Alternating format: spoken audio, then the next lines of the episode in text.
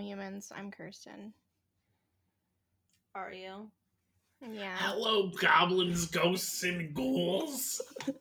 Oh yeah, it's spooky month. I'm so upset Why? because that was just treacherous. Um, that was Joshua. I feel like it's fairly obvious that it's me. And this is Cooper. Say hi, Cooper. Growl, Cooper. He was. So, anyway, this is Cooper. I'm Kyla. This is The Weird and Suspicious. That's weird. That's suspicious.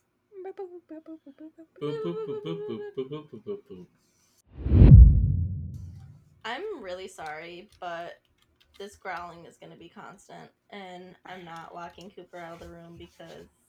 He'll just bark on the outside of it. Yeah. So, I mean, I introduced him so people could know who's growling in the background. It's not just Josh having a bad day. Yeah.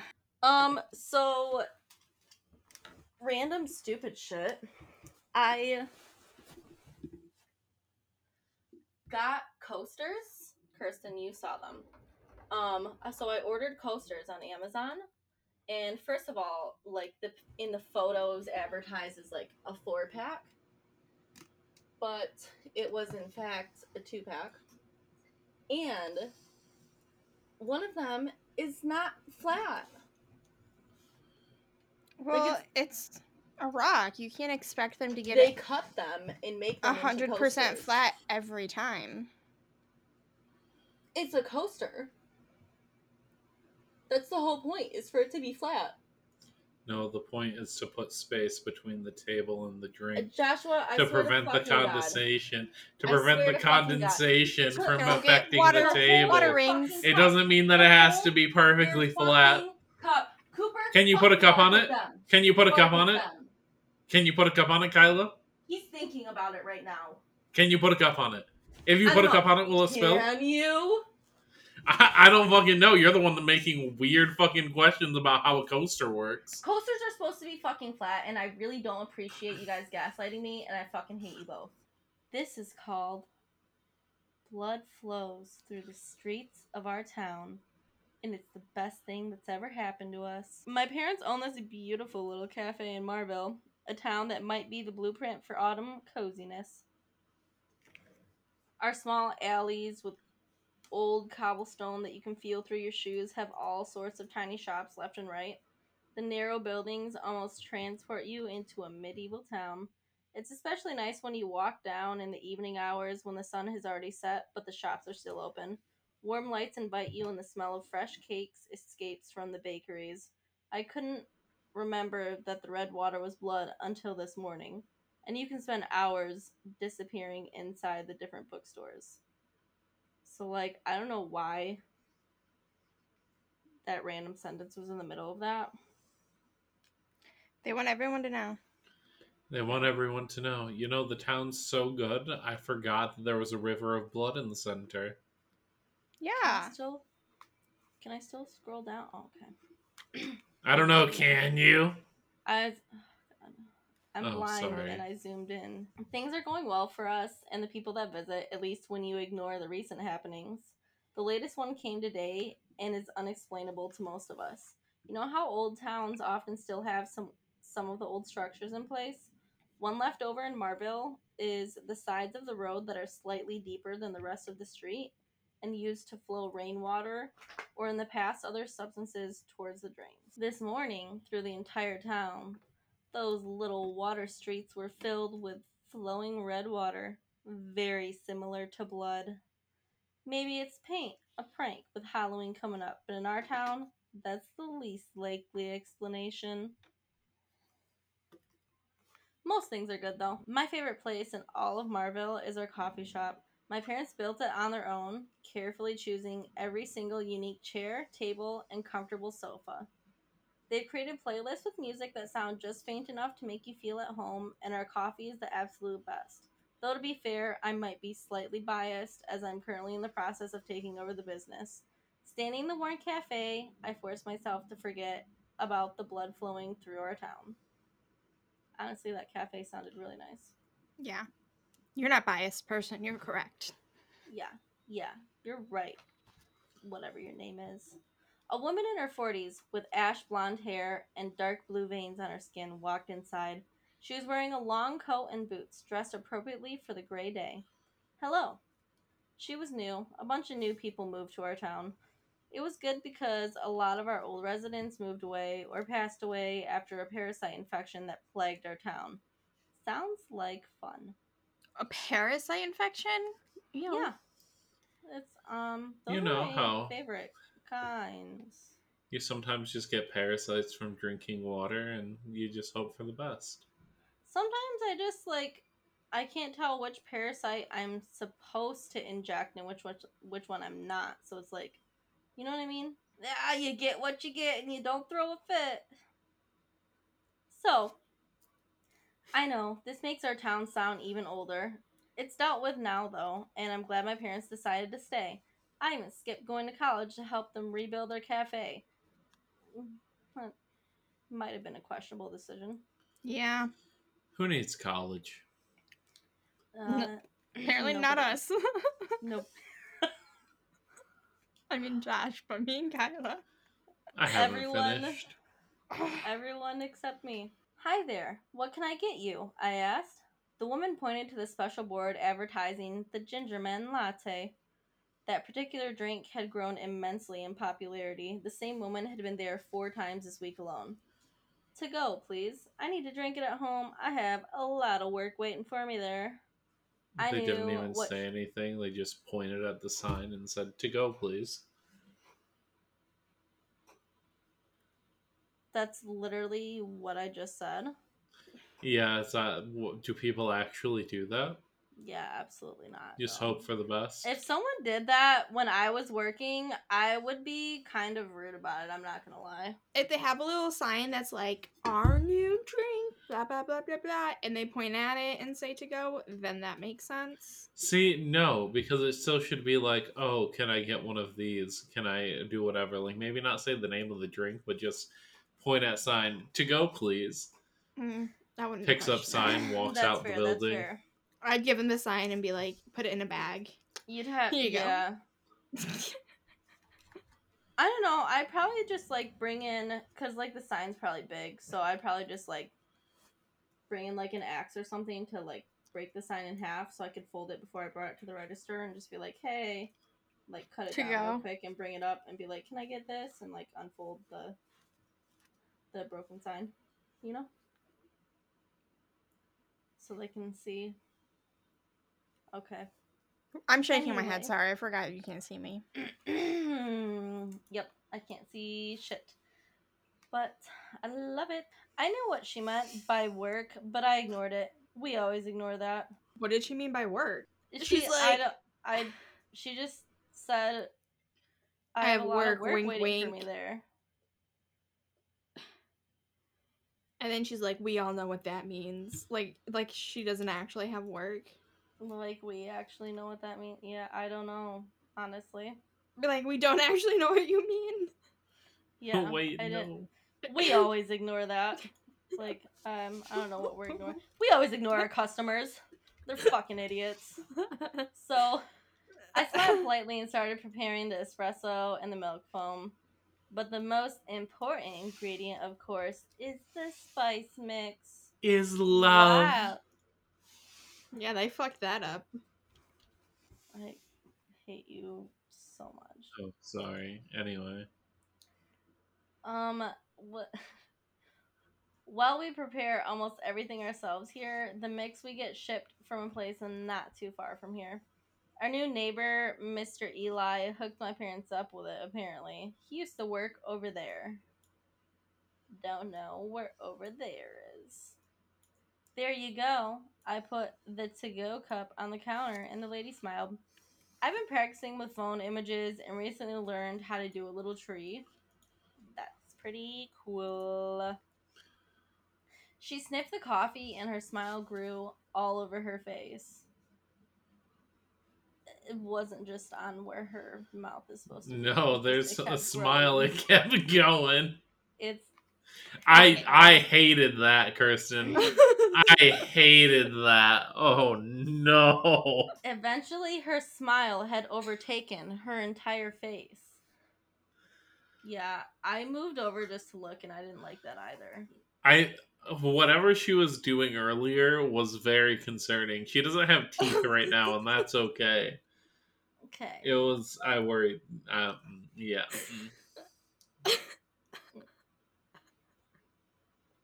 So it says she sniffed the coffee and her smile grew all over her face. Then she mumbled something, which almost sounded as if she said, Smells just like death. Oh. She left a generous tip with some odd stains on the paper and left. Uh. The last person coming in that day was Nor, Mr. Eli's oldest daughter. Hey, Logan. One, please.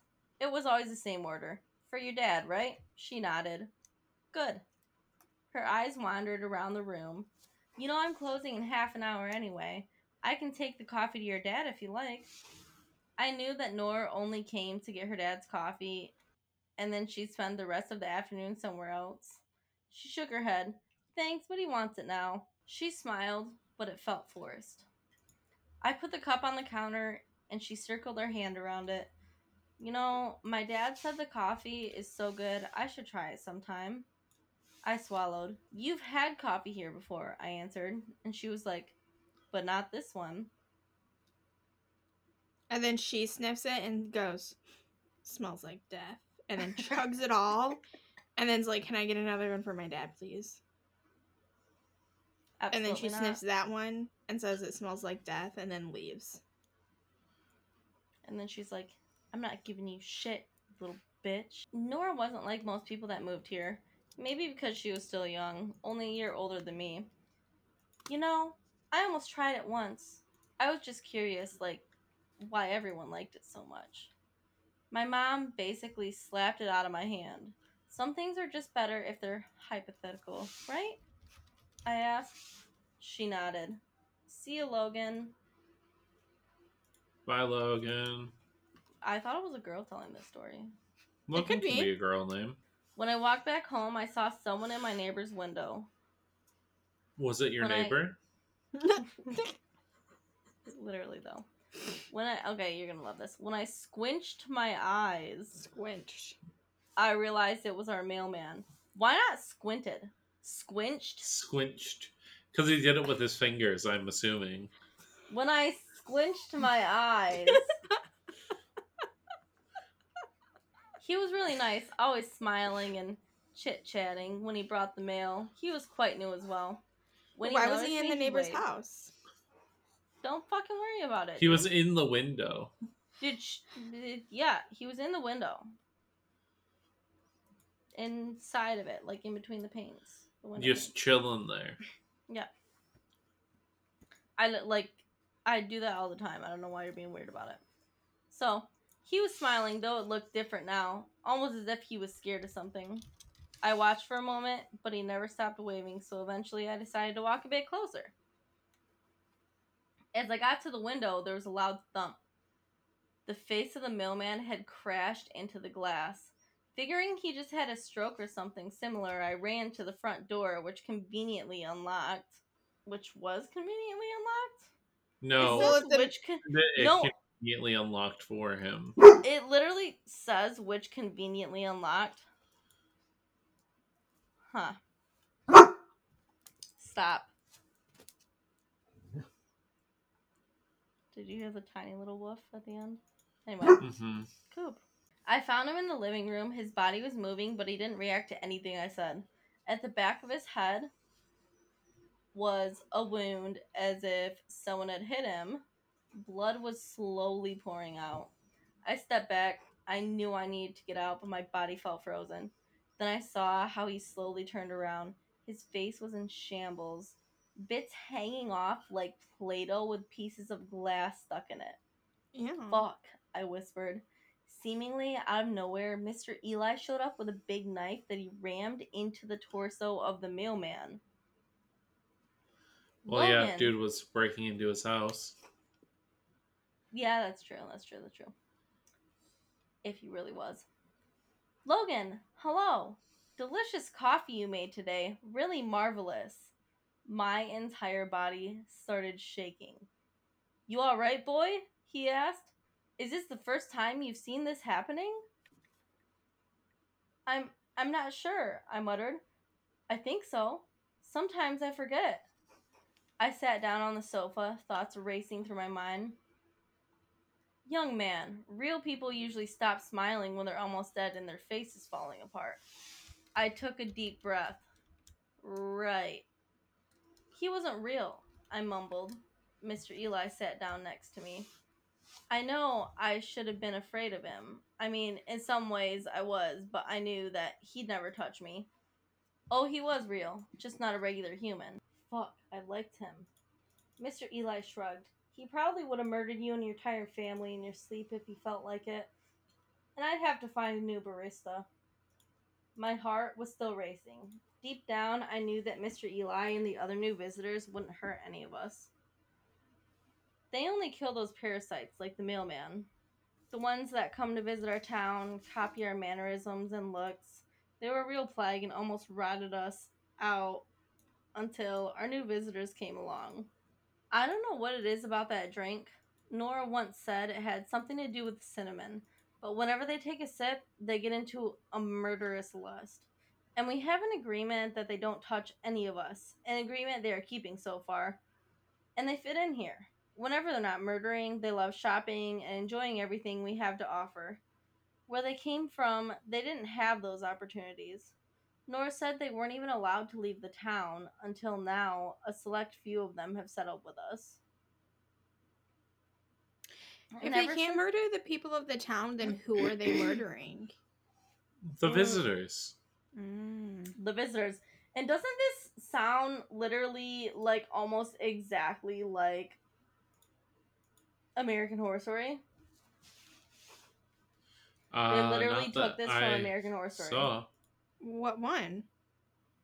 The it's one of the last ones, but they have the black pill and they turn into vampires or whatever.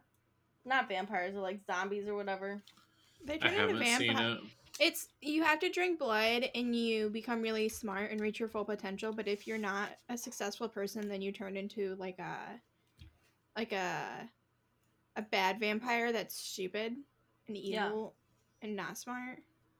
Yeah. Stupid and not smart. And this is saying if you take a drink, you murder people, but if you don't, then you don't. But they have the rule that you can only murder the new people in town, which is the same shit as American Horror Story.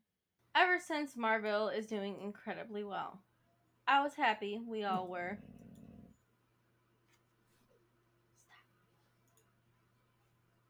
I try to remind myself of that as I help Mr. Eli carry the dead body to the marketplace. That's where they that's where they stack them up after each day. The marketplace is high up and when it rains, the blood flows through the entire town. But as I said, we've seen worse in the past. Mr. Eli hummed happily as he threw the mailmen on top of other people who weren't real humans. I'm not sure when I get used to a life like this, but I must love living here if I stay despite these images. Although sometimes a weird thought creeps into my mind and I wonder if we really did choose to stay voluntarily. Only this morning I couldn't even remember that the red water was blood. And that's it. Dang. That's we know other like No, not shit. And I honestly like that title is kind of shitty because what do you even mean? So uh, there was a flight, flight 401, and it had 176 people on board, and only 75 people survived. Um, I'm gonna talk about the obviously a plane crashed. Well, I don't know if that was obvious, but I'm gonna talk about the plane crash. I'm gonna talk about the the plane went up The- and landed perfectly fine. A bunch of people died. Um, okay, so the plane crashed. There was 75 survivors and it was a brand new plane. It was going from New York to Florida, um, Miami, and I think it was at the New York City, but I didn't double check that. Um, and it crashed in the Everglades on December 29th, 1972. It was a $20 million plane, one of the most luxurious high tech planes at the time. Was two movies based off this event in the like 70s. I don't think anything like recently. It had 13 crew members, which I think means like the flight attendants. And then Mhm. it had like four of the flight crew, which is like the captains and the engineers and stuff that, that sit in like the cab, I think. So they had the main pilot, Robert Bob Albert Loft, I think was his name. Robert Bob Albert. Yeah, I put Albert, but I'm pretty sure I meant Albert. I'm pretty sure I just had a typo. He was 53 at the time, and he had 297,000 hours of flight time. So he was a very well experienced uh, pilot. And then his co pilot was Captain Albert John Bert Stockstill. And he had, or he was 39, and he only had 5,800 hours of flight time, but he was just a co-pilot. But still, it's 5,000 hours is still a lot of time. I feel like two hundred thousand hours is a lot. Well, yeah, he definitely is like a fucking seasoned pilot for sure. Um, but he the this co-pilot he was a former U.S. Air Force pilot too, so like he had good qualifications. The flight engineer was Don Repo, and he had a hundred thousand fifty or hundred fifty-seven thousand flying hours. Um, I'll post the length of the names and everyone that was on the plane that survived and died, and there's a link that has all the names, but I'm not gonna name everyone because we would be here forever. And there also I listened to a podcast and there was a bunch of plane talk that I didn't really understand because like planes use weird big words and like weird I can't think of the weird terms that I'm not Terminal. A weird vocabulary. yeah. Because if I don't understand it, me repeating it, I feel like doesn't do anything, and I also feel like most people won't un- understand it unless they're like plane people. Yeah. Um, but it was a Lockheed L 1011 one TriStar plane. That's the kind of plane it was. It was one of the ones that had three rows, so it was a really big one. It had eight feet ceilings, which is really fucking high. Um, it had a chandelier and a bar in the back, and a whole What? kitchen underneath. That's Why? huge. Whose idea would it be to put a chandelier on a plane? Yeah, nice sounds like planes do idea. have them. I do think that is a thing. Like, mm, That sounds like a really Oh, bad idea. why? It just feels like an unnecessary risk. Ugh, just to like let people know and be like if you have money you can fly on this fancy plane i don't know um this is also like the 70s this is like before True, true. People smoked on planes back then. yeah there was no mind. um there was no like going through customs or security checks really It was just straight like, ah, this is a car that can fly. We'll just throw some decorations in. yep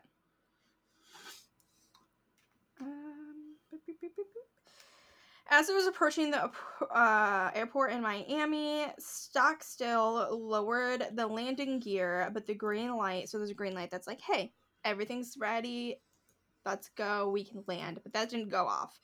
And then, so he like did the cycle again, and after the crash, I don't understand this. After the crash, they're like, oh, the light was out. But I'm like, what if the light just like went out on the way down?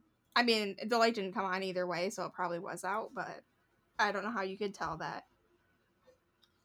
It was for sure out before they crashed, other than the fact that it just didn't come on. Right? I Yeah.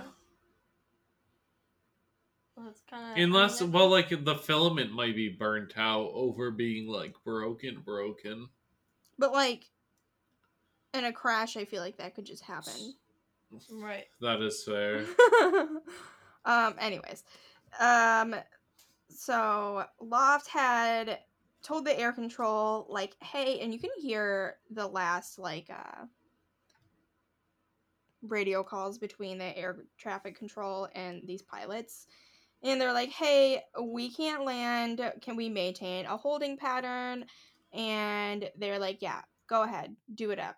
Um, but uh, they could manually lower the gear to land, but they didn't. I don't know why they didn't want to do that. Um, and so they're like, "Yeah, hang ar- around the Everglades at like 2,000 feet." And at 11:41, they reached that height, and the captain was like, "Hey." I think we're gonna turn around now. And the air traffic people were like, okay, turn left. And then, so Repo went under the deck. I think this is an engineer to look. They had like a little window to be like, so to look and see and make sure that the stuff is down. And it was down. And, but apparently he was unable to see it. I feel like there's a lot of things going wrong here. Um, and one report said that the light was definitely not working for some reason and that it was down the first time that they had like did the cycle. What? And- What? So What when you were like when you flick the thing or whatever you got to do for the landing stuff to go down, a green light comes on and is like, "Yep, it's on. Everything's down. You're ready to land." Okay. Okay. So the flight members continued to investigate as they reached 2,000 feet, and they were um, assigned the one captain Law, loft assigned still stock to put the plane on autopilot. And 50 seconds later, after reaching la- er, after reaching altitude, it went into autopilot. And it was flying at level for one minute and 20 seconds, and then came down 100 feet and then was there for two minutes, and then it came down slowly, but so slowly that none of the crew noticed. And over one minute and 10 seconds, it dropped 250 feet. At this time, the altitude warning went off, and then 50 seconds after the alarm, the plane was at a thousand feet. And the crew didn't hear the alarm, and I don't know why, but the captains didn't hear it either. I know the two guys were in under like the thing, trying to figure out if the thing was down. I don't know why the two still up there didn't hear it. Maybe it wasn't loud enough. I don't know. And then, so uh, Stockhill noticed, they're like, he's like, oh shit, we are really fucking low. And so he turned around to like tell the one dude, like, hey, we're at really low altitude, but then they crashed. Turned around. Hey, we might be a little fun. bit.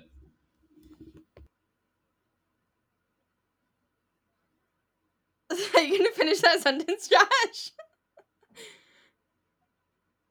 No, he died. Oh. All right. They were going at 227 miles per hour, and uh, 18.5 miles from the landing strip is where they landed. And it was mid turn when they were going left. Um, and the tail cone, which is the end, was the most intact part. So that's where like most of the survivors were. And one of the rafts for like when you land in water was still intact. And this plane, before it crashed, only had 986 hours of flight time. Uh, 103 people died, unfortunately. And then there was a guy hunting frogs around, like near the area, and he was like, "Wow, that was weird." And he had one of those airboats, and he took it there, and he himself, before any of like the emergency people came, saved people until they got there, and like his name was Bud Marquis. I think because of like how bad it all was, the friend that he was out frogging with, him and that friend never talked or ever like went frog hunting or anything ever again. Like never hung out, never talked to each other after that. Uh, eight flight attendants survived, and they also started helping people right away. Um, so how it crashed is somehow the autopilot got switched. So there's two different kinds of autopilots, which I didn't know this, but I guess it's nice to know. There is altitude control, and then there is control wheel wheel steering mode, or altitude hold and control wheel steering mode. I don't know why that was really hard for me to say. Um, when the pilot went to turn around and like say something to the one of the guys, that he accidentally switched it to the other one, and no one noticed, and they were too distracted to like trying to figure out if the landing gear was down to notice the alarm, I guess, and that they were like going really low because it was also in the middle of the night and it was swampy and they were 18 miles away from the landing strip so there was no lights or anything and it was in the 70s so like how we ha- see landing strips i'm sure is different than like how they do them Yeah, definitely. um but apparent okay but after this after this tragic flight where like over 100 people died they took the equipment and salvaged it and recycled it into other planes and like i understand Gotta why get they their would, money back. Exactly. I understand why they would like think that is a good idea, but to me, even if it's not for ghosts, just for like out of respect, I just feel like that's kind of wrong. Yeah. It's even, but then, like, how big does something have to be before it's not okay to reuse it after somebody dies there? Or how many people have to die? I think it's how many people, because if it's like a car, I feel like and like one or two people died, I feel like you could reuse some stuff because like a lot of those cars get taken to junkyards anyways, or and get scrapped out or parted Mhm. out depending on how bad it was. But like when over a hundred people die, and some of them are like little tiny children, Probably not a good idea to remake an airplane with it. and a, Yeah. just a plane that crashed in general, like mm, maybe don't, because like one of- one of the things that they were used was the control board. Hmm. It'll probably be fine. Yeah. So, um, the rumors were going around, and they're like, "Yeah, they recycled the thing," and the airline was like, "No, we don't do that. We would never do that. You, that's absolutely not. All of the parts from that plane are stored away. We would never do anything like that." And they denied it, denied it, denied it. But then, one pilot took a picture and like had like the serial number that matched the fucking plane that crashed, and he was like, "But you did." And they're like, no, we didn't. And they're like, but you did. Here's the picture of it. And that was in like the 80s or 90s, so it's not like something you could really Photoshop like you can nowadays. Yeah. Um, but so the most of they think that where the um, control panel and they think some other parts got recycled to was aircraft 318, and this aircraft has had a lot of ghost sightings. One uh, flight attendant seen Loft just like randomly and hanging out on the plane, and the cockpit, the crew uh, seen Repo sitting among them, and he warned them of a faulty electrical circuit, and which was found and then repaired. And Loft is seen a lot, and um, a lot of the sightings are just like people hanging out on the plane, chilling, sitting next to them. So, I don't yeah, know if Kyla's hey, talking, but we can't hear you. Oh, she's definitely trying to. She fucked up her mic. they see full body apparitions, people just hanging out on the plane. A lot of the pilots are like, we don't see ghost, like, because I don't think it's the same pilot on ev- every time on the plane, right? I don't Yeah, understand. no. Some they switch out crew a lot. Okay. It's not like one pilot sticks with one plane. Okay, so like some pilots are like, I've never seen a ghost, but also if they're just like p- looking like whole ass people walking on the plane, and then like when you're sitting next to someone, you just disappear. How does the pilot know that the person that walked on the plane isn't a ghost when you don't see them not be there anymore? Especially, yeah, if, when you see like a revolving door of people every day. Yeah, like, how do you know who's a ghost and who's real? Exactly.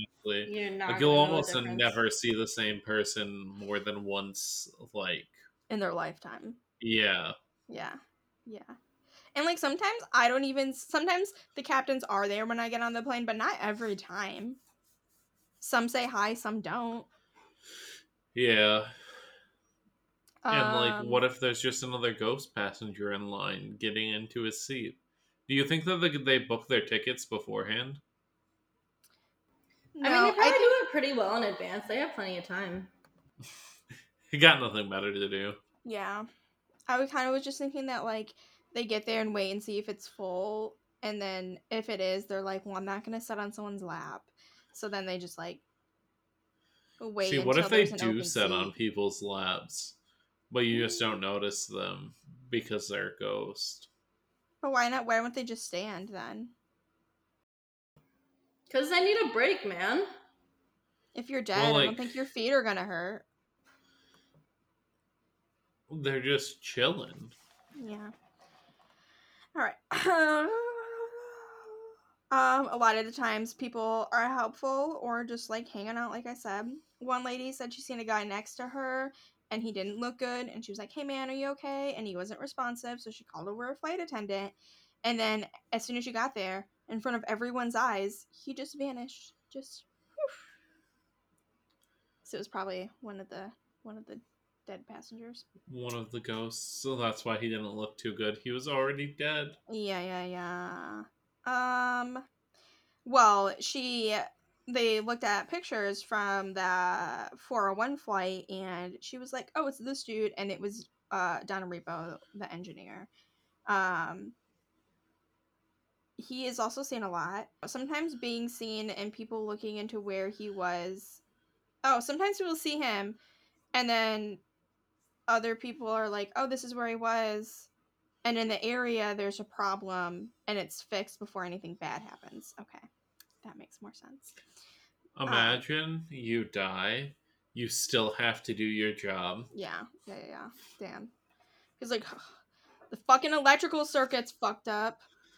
Saving all of your lives. Jesus Christ. Well, but apparently he's been seen in front of the engineer telling him not to worry about pre-flight because he already did it, but um I hope that they still did it. You can't really trust a ghost. Um, a pilot also seen him and told him that they will never be a crash and that he would not let it happen again. Um, so I think that's why he like inspects the plane because he's like, damn, maybe we fucked up somewhere and now I gotta spend my afterlife trying to save everyone else's life. It's like um, what's that show where like the girl Jennifer Love Hewitt has to help the souls pass? They have like the unfinished Ghost business. Whisperer. Yeah. So like they sound can't shit. pass. It's because she's in the laundry room or wherever she is. So they can't pass. That's a little better. Oh my god. It sounds like you're in like an empty box. she's in a I'm different in the room. living room. Oh, you guys need some, some, uh, some shit on the wall or something to soak up all that sound. Yeah, probably not possible. One flight attendant seen him in the oven, and I don't know why he was in the oven, but she was like went and got another flight attendant, and then she seen him, and then, oh, I wrote it down. And then they went and got the flight engineer, and he also seen him in the oven, but he told him to watch out for fire on the plane. That flight landed fine, but later in Mexico City, one of the engines caught fire, and um, yeah, so there was a fire. But after it landed, Yes. Well, and then they had to fly it to the maintenance center, um, which they got it there. But when they on the way there, another part of the plane caught fire. why would the plane be on fire? And they're like, yeah, mm-hmm. I'm going to now fly this plane again to somewhere else. I don't think it was very far. Like, was it taxiing? Or did it have to go into the sky? I think it had to go into the sky, but not very high. I think it only went like a couple hundred feet. I just like- feel like if there's a fire in I just feel like if there's a fire in anything, you're not gonna you know use it right away after that. Yeah, it's like, oh, my car caught on fire, I but mean- I'm gonna go drive it down to the mechanics real quick. It made it there fine though. But it caught on fire again. Yeah, I don't know. Um, they also the company threatened employees if they talked about any of the stories or anything that they would be fired. If they said anything about Ghost, they would be fired. Um, I don't, also don't think they were supposed to talk about like how the parts from 401 were on the plane, or they would be fired. I wonder if that person that like was took the picture and was like, "Here's the fucking proof." I feel like were that's fired. Here's the illegal proof. to tell them they can't talk about it. That's a yeah, it's a whistle. Well, depends on what it is. On stuff like that, you can because then it's like libel. Um, but if it's something that's true, then it's like a whistleblower situation.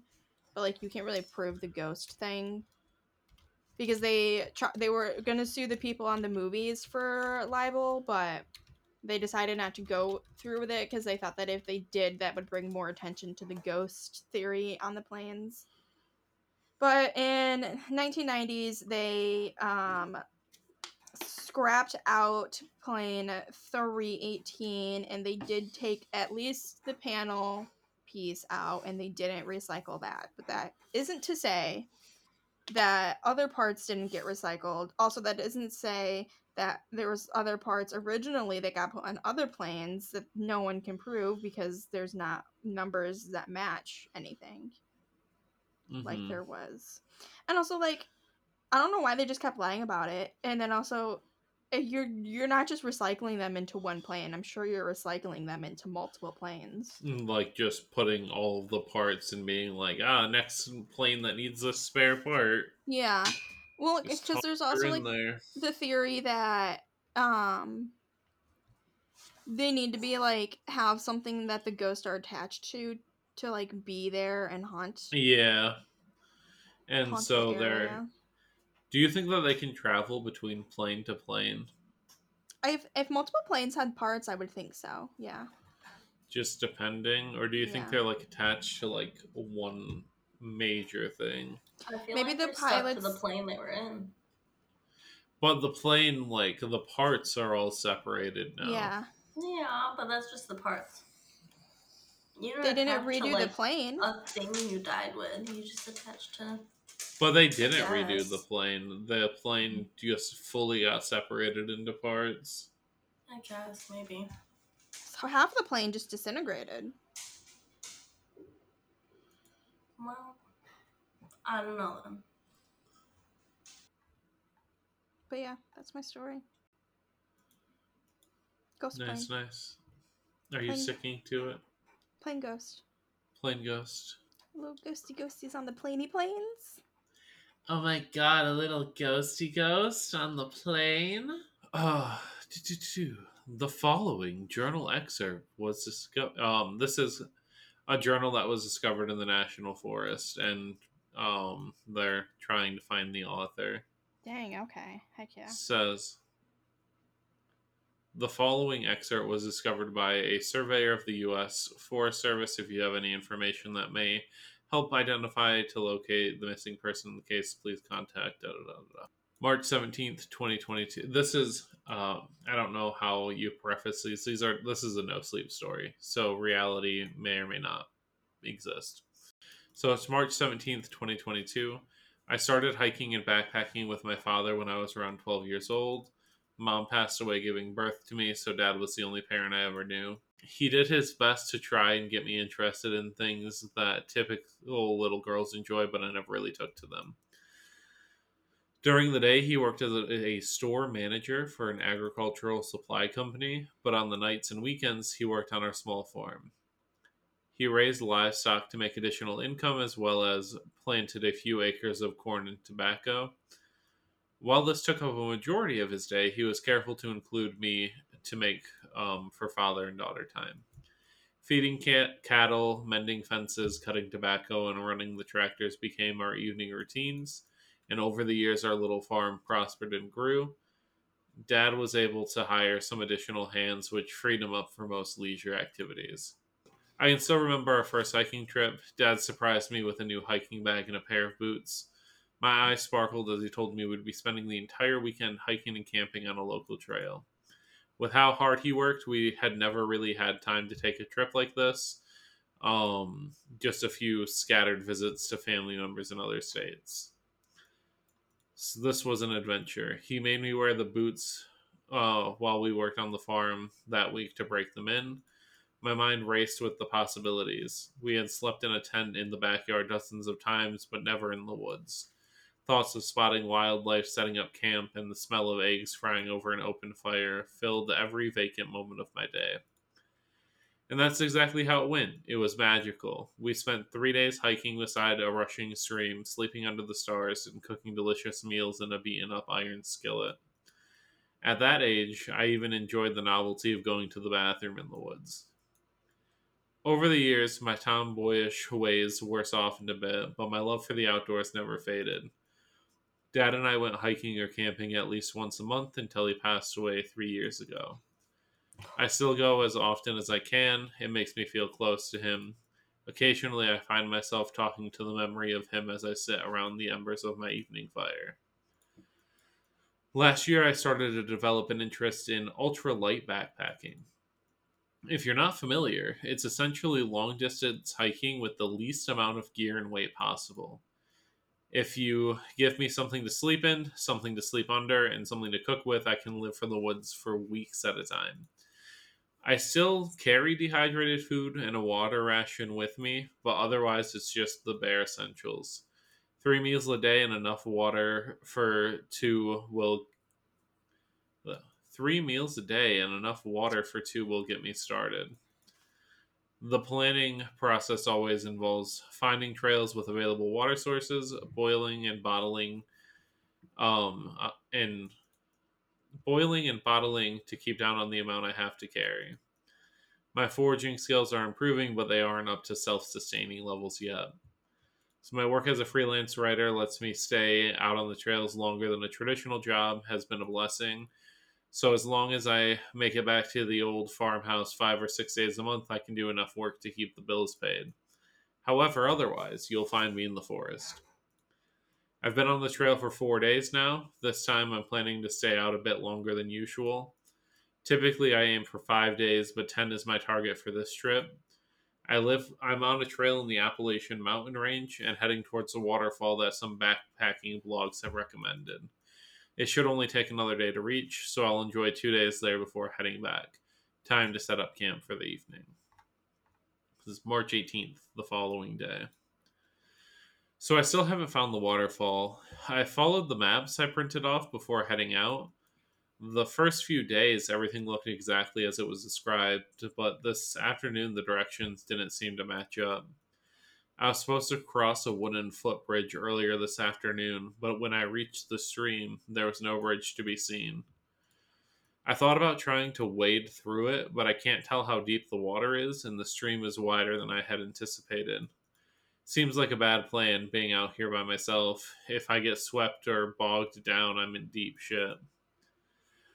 Cell service hasn't been much help. After a few attempts to look at my whereabouts on Google Maps, I've given up. There's a bar of service, but the loading wheel spins like a tire going down the hill and the map never loads. I wasted a lot of time by hiking back and forth on the side of the stream looking for the bridge. So maybe it just washed away. Some of those posts were from two or three years ago, and the trail itself doesn't seem to receive much maintenance either. I'll give it another day of looking, but I'll need to head back soon. Food will start running low, and there hasn't been much to forage or gather. So I'm bummed out, but shit happens. If I don't find the trail this time, I'll give it another try in a month or two. I'm feeling a little winded from all the searching today, and it's getting dark. Better set up camp better days ahead. P.S. Setting up camp was quicker than usual tonight. I ended up stumbling into an abandoned camping spot. At first, I thought somebody was still there. After a close inspection, it's obvious someone left a lot of gear behind. Two dry rotting shirts are hanging from a tree branch. A sleeping bag filled with dead leaves and animal droppings still sits by the stone fire ring. The fire ring came in handy. I usually have to set one up myself, but somebody took care of that for me. There are enough dried logs piled up to keep me from having to gather my own, but I'm still a little irritated that somebody just dumped their gear and bailed. Stuff like that is getting more common these days. It's a great way to mess up natural habitats like the world isn't full of enough garbage.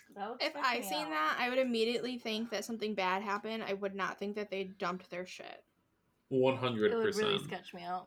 I'd be like, they're Yeah. dead and I need to leave. Even like seeing, because I think I told you when I went to Canada, there was like a bunch of stuff that somebody had left at one of the campsites. Yeah, I don't and it's like just that. like it. It's not a good. It's never a good sign. 'Cause, It like, doesn't It's seem- just scary. people pay money for that. You wouldn't just dump it just to dump it. No, and like maybe you forgot it, or maybe you're like, I really don't want to carry this with me, whatever, whatever. But like for all of your stuff, or even for like, No, they lot of left your in stuff- a rush and they couldn't get it because they were being murdered or chased. exactly. It's March 19th. I didn't sleep well last night. It started to rain around 2 a.m., and I had only set up the sleeping hammock for the evening. The weather report before I set out showed clear skies and no precipitation, so I hadn't tied the tarp overhead. Dad wouldn't have been that lazy. I should have listened to him. There was a lot of noise in the woods as well, a few breaking tree branches and rustling leaves. The wind didn't seem that bad, but I guess it was enough to cause some of the old tree burrows to give way and rattle on the flo- forest floor. Some of the noises sounded almost rhythmic, though. There was a handful of times that I thought I heard the distinct rustling of footsteps in the leaves of and foliage, but my mind must have been playing tricks on me. I even pulled out my night vision trail cam and scanned the area surrounding my camp. Didn't see a damn thing though, other than trees, of course. Most of the animals in this forest bed down during the rain. Anyway, not to say that something couldn't have snuck away from its den for a midnight snack, but it wasn't a good night to be out and about. I should know it took me nearly half an hour to secure the tarp over my hammock before I could get back to my waterlogged sleeping bag. This is why you always set up your tarp. Because if you don't and you get rained on, you're fucked for days. Because all your shit gets wet. All your shit gets wet. And And then you literally get sleeping bags. Ooh, yeah, and sleeping wet. bags are really hard to dry. And then you get hypothermia because you're sleeping in a wet sleeping bag. Exactly. That's a lot of S's. Sleeping in a wet sleeping bag. My damn sleeping bag is still soaked. Hopefully, it dries out before bed tonight. I'm not hopeful. On a high note, I found the bridge today. Looks like I decided to walk in the wrong direction. I walked about a mile past the point where I had originally run into the stream, and there it was, in all of its wobbly, splintered filled glory. It wasn't much more than some crudely nailed planks supported by some logs settled in the stream bed, but it held up for me to cross. I still can't decide if I'm going to try to make it to the falls this trip or not. It's a long way to go, and I already lost a lot of time. If I don't hit the falls by my afternoon tomorrow, I'll turn back. Don't want to get stuck here without any food, hoping for a dry night of sleep. And that was March 19. And then the next entry is from March 22nd. So what the hell is going on? What is what? So A three couple days later? Three days later. I guess if he didn't have great signal. Two days ago, I turned on my phone to look through some pictures from the hike so far, and it's filled with photos I had never taken. I spent another day trying to hike towards the fall before I saw them. There were more than 40 pictures of me sleeping from various angles. Ew. I always sleep with the netting of my hammock zipped, but some of the pictures are of me with the zipper open. The dates on the pictures start on March 16th. Something has someone has been following me almost the entire time. So gross. I would kill So- myself. A video on my phone from last night even shows someone taking the dehydrated food from my pack and dumping them on the ground. Brown work boots grind the food into the ground. You can hear them breathing like a damn marathon runner the entire time. I This would is leave. the la- Rude. Obviously, they're trying to kill you. So the last picture was the worst. Whoever took the picture was holding a hunting knife inches from my neck. I had been traveling for a day and a half with no sleep. When I found the pictures, I grabbed my pack and left behind my hammock and sleeping bag. I know I should have grabbed it, but I panicked and didn't want to to stick around there for another minute. some nutcase in the woods is following me, and I'm at least three days from making it back to my car parked on the trailhead. That's That is if I don't left. stop to rest. Exactly. I told myself at first I would just walk nonstop until I got back, but I'm already exhausted. I've got to get some rest.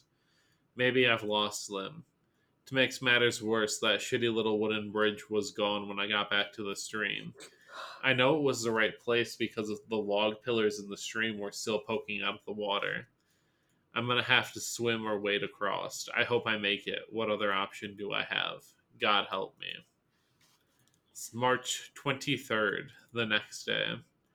Crossing the stream didn't go well. I tried to toss my pack to the other side, but it landed two feet shy and splashed into the moving water. I couldn't afford to lose the last bit of food I had, so I dove in and swam after it. The effort was more energy than I should have expended, but my options are running out.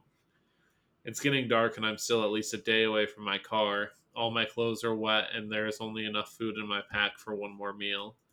I'm going to make it tonight and try to get a bit of sleep. My phone is still out of service and I haven't been able to reach anyone for help. I'm afraid I'm going to die here. I'm scared and I just want to go home. So I think I saw a camera flash go off in the wood line. If anyone finds this, please tell. And then there's nothing else. oh no. So if this was a real person, how would that have been posted? Well, he- No, it was, a, journal. a journal. It was a written thing. Oh, Yeah. okay. I also at first, even though you said journal, in my head I was still like an internet journal. Yeah, Because I forget that like some people real life.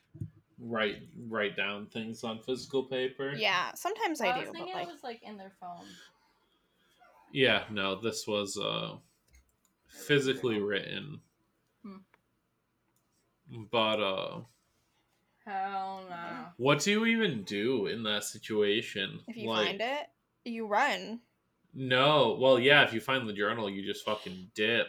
But I mean like if you were to be hiking and go through your phone and just find pictures of yourself You try and find For the through, like- closest people.